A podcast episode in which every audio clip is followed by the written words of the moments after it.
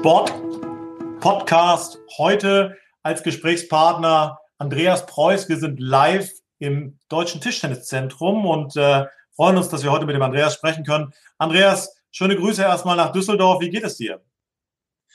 Ja, mir persönlich geht's gut. Ich bin gesund, äh, meine Familie ist gesund und alle Mitarbeiter, also unser Tischtennisumfeld, unsere Tischtennisfamilie bei Borussia ist gesund und das ist die Hauptsache. Das freut uns zu hören. Natürlich wollen wir auch äh, erfahren, wie es Borussia Düsseldorf geht, auch mit Blick auf die Bundesliga. Gib uns doch gerne mal ein kurzes Update, wie die Situation für euch als Rekordmeister ist und was ihr in den letzten, ja, letztlich ja schon acht Wochen erlebt habt. Ja, wir sind hier im Deutschen Tischtenniszentrum seit dem 16. März äh, geschlossen. Ähm, Im Kern ist die gesamte Mannschaft und auch die Mitarbeiter, wir haben einige Mitarbeiter auf Kurzarbeit null. Äh, das heißt, wir haben keine Geschäftstätigkeiten mehr. Das Deutsche Tischtenniszentrum war dann auch bis äh, ja, Anfang April komplett geschlossen. Danach gab es eine Teilöffnung für die Top-Kader, Olympiakader, zu denen auch Timo Boll und Ricardo Walter gehören. Das heißt, die konnten dann wieder leichtes Training aufnehmen unter hohen Hygiene- und Sicherheitsstandards äh, zu zweit in einer Dreifachsporthalle. Unsere Saison haben wir in der normalen Runde abgeschlossen. Wir sind nach der Vorrunde Zweiter. Wir sind also jetzt in dem Bereich Playoff-Runde, Halbfinale, Finale. Und die Champions League ist äh, vor ein paar Tagen vom Europäischen Tischtennisverband abgeschlossen worden, beendet worden. Wir waren dort im Halbfinale mit guten Aussichten, sicherlich auch ähm, ins Finale zu kommen. Ähm, der Wettbewerb ist beendet und wir sind jetzt dann, ja, haben gewonnen. Neben Orenburg, äh, Ekaterinburg und Saarbrücken sind wir alles Champions League-Sieger. Ja, das ist vielleicht nicht die, die schönste Nachricht, aber vielleicht gibt es ja noch eine schöne Nachricht, nämlich dahingehend, dass die Bundesliga möglicherweise ja zu Ende gespielt werden darf. Das äh, ist gerade beim Fußball entschieden worden. Wie sieht es da im Tischtennis aus? Gibt es noch Chancen, dass äh, es einen Meister 2019, 2020 geben wird? Wir sehen da gute Chancen. Ähm, mit der Fußballentscheidung können wir uns jetzt kaum vorstellen, dass man es nicht ermöglichen wird und kann, dass wir auch eine Tischtennisentscheidung bekommen. Im Kern sind wir ein kontaktloser Sport. Äh, wir werden ähm, sicherlich ähm, im Rahmen der Liga entscheiden, auf das Doppel auch perspektivisch zu verzichten. Und damit sind wir wirklich letztendlich so kontaktlos, dass wir allein einen Mindestabstand vom Tisch getrennt von fast drei Metern haben.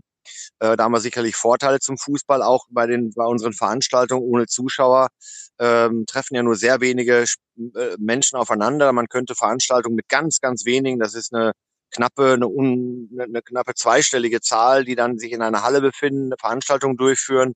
Von daher wollen wir unbedingt auch einen Meister küren. Ob dann noch in einem Halbfinale und einem möglichen Finale oder in einem Final Four. Äh, bis Ende Juni ähm, hoffen wir, dass uns das gelingt. Wir drücken da natürlich mit die Daumen. Gucken wir nochmal aufs Sportliche und auf die Sportler selbst. Das ist natürlich eine sehr schwierige Situation für jeden Sportler, wenn er nicht weiß, ob und wann er denn im Wettkampf äh, zurück sein wird am Tisch. Wie gehen äh, eure Spieler, insbesondere Timo und äh, auch die, die anderen Nationalspieler mit dieser Situation um? Ja, bisher bravourös, sie bleiben die Ruhe. Timo mit seiner ganzen Ruhe und Erfahrung ähm, hat zunächst einmal ein paar Tage Pause gemacht. Er war auch nach dem letzten Spiel, was wir am 8. März äh, gegen Ochsenhausen hatten, wo er zwei Punkte machte, äh, leicht angeschlagen. Er hatte eine, eine Rückengeschichte, die er dann endlich auskuriert hat. Also erstmal einige Wochen Pause gemacht und hat jetzt seit zwei Wochen das Training wieder aufgenommen. Er ist schon in ganz ordentlicher Verfassung, macht praktisch ein Aufbautraining. Die anderen haben jeweils eher wieder angefangen zu trainieren. Äh, Ricardo ist jetzt auch noch leicht verletzt. Ähm, die anderen beiden, Omar Saar und Anton Kellberg, sind in Düsseldorf und trainieren schon mit einer hohen Intensität. Äh, Christian Karlsson ist noch in Schweden, wird jetzt in den nächsten Tagen zurückkommen, muss dann 14 Tage in Quarantäne. Ähm, das gilt auch für Patrick Franziska, der mit ihm in Schweden war. Ähm, die werden also erst Ende Mai dann wieder voll ins Training einsteigen. Aber eigentlich gehen alle gut mit der Situation um bisher. Es ist natürlich auf lange Sicht wahrscheinlich so, dass uns, dass den Top-Leuten Wettkämpfe fehlen. Auch dort entwickeln wir gerade Ideen, weil wir davon ausgehen, dass das internationale Tischtennis noch auf Sicht auch ruhen wird. Und von daher wären wahrscheinlich, um jetzt mal den Bogen wieder zur Playoff-Runde zu spannen, alle froh, äh, wenn es überhaupt ein wenig Normalität gäbe und überhaupt erstmal auf Sicht in den nächsten sechs, sieben Wochen einen Wettkampf gäbe. Ja, du sprichst es an wir alle schauen natürlich gebannt auf den Sport, auf den Tischtennissport, vor allen Dingen auch mit Blick dann auf die nächste Saison. Wir freuen uns natürlich oder würden uns freuen, wenn es zumindest dann zu einem Ende in dieser Saison kommt. Aber wie sind deine Prognosen auch für einen Saisonstart? in der kommenden Saison? Wann kann es den geben? Wie wird es den geben? Ähm, du bist ein Mensch, der, der auch sehr eng dran ist, auch an den Dingen, die rund um den Sport passieren, was äh, Vereinflussnahmen es auch gibt von politischer Seite. Ähm, wie schätzt du es ein? Was, was ist die Perspektive ab äh, September, Oktober, wo ja eigentlich normalerweise dann die neue Saison startet?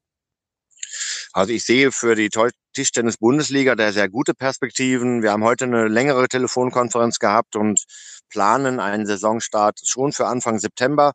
Ähm, wir werden auch tendenziell, äh, wir werden bestimmt eine Entscheidung treffen, äh, unser Spielsystem zu ändern, äh, dass wir das Doppel abschaffen, zumindest für die nächste Saison, äh, und ein System wählen, wo wir nur fünf Einzel maximal spielen.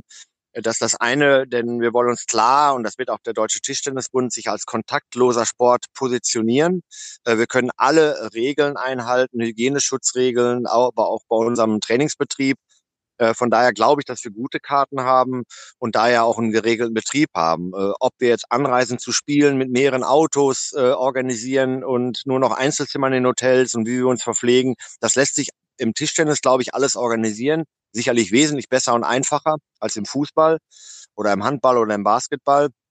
Wird es äh, in Tests Europa. Geben? Ja. Bitte? Wird es Tests geben für die Spieler? Äh, bisher ist das nicht vorgesehen. Wir machen uns natürlich dort schlau, ähm, was wir machen müssen, äh, um äh, eigentlich in die Lage versetzt zu werden, äh, das alles durchzuführen. Noch haben wir darüber keine Informationen. Wir haben beispielsweise hier in Nordrhein-Westfalen jetzt eine sehr weite Öffnung, was den Sport angeht.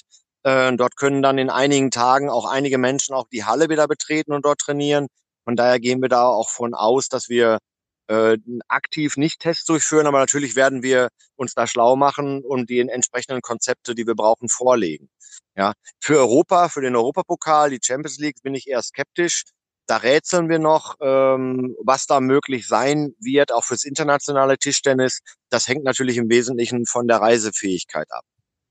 Ja, ja, ich äh, möchte mich an der Stelle schon mal herzlich bedanken, Andreas, dass du hier Rede und Antwort stehst und äh, dich da live aus Düsseldorf bei uns mit reingeschaltet hast. Vielleicht äh, letzte Frage oder auch ein Blick nach vorne noch. Wann werden wir wohl wieder Tischtennis mit Zuschauern erleben? Wann kommen wir zu wieder zu einer Normalität? Lässt sich das aus deiner Sicht prognostizieren oder ähm, sollten wir uns da lieber mit einer Prognose zurückhalten? Ja, ich glaube, wir müssen, was ich jetzt gelernt habe in den letzten neun Wochen, ist, dass, äh, das habe ich mehrfach erlebt, äh, im Bereich der Familie, auch im Bereich der Bundesliga und meines Arbeitsumfeldes, das, was gestern galt oder heute gilt, gilt morgen nicht mehr. Ähm, Prognosen sind schwer in der heutigen Zeit. Wir, wir stehen vor einer Jahrhundertaufgabe.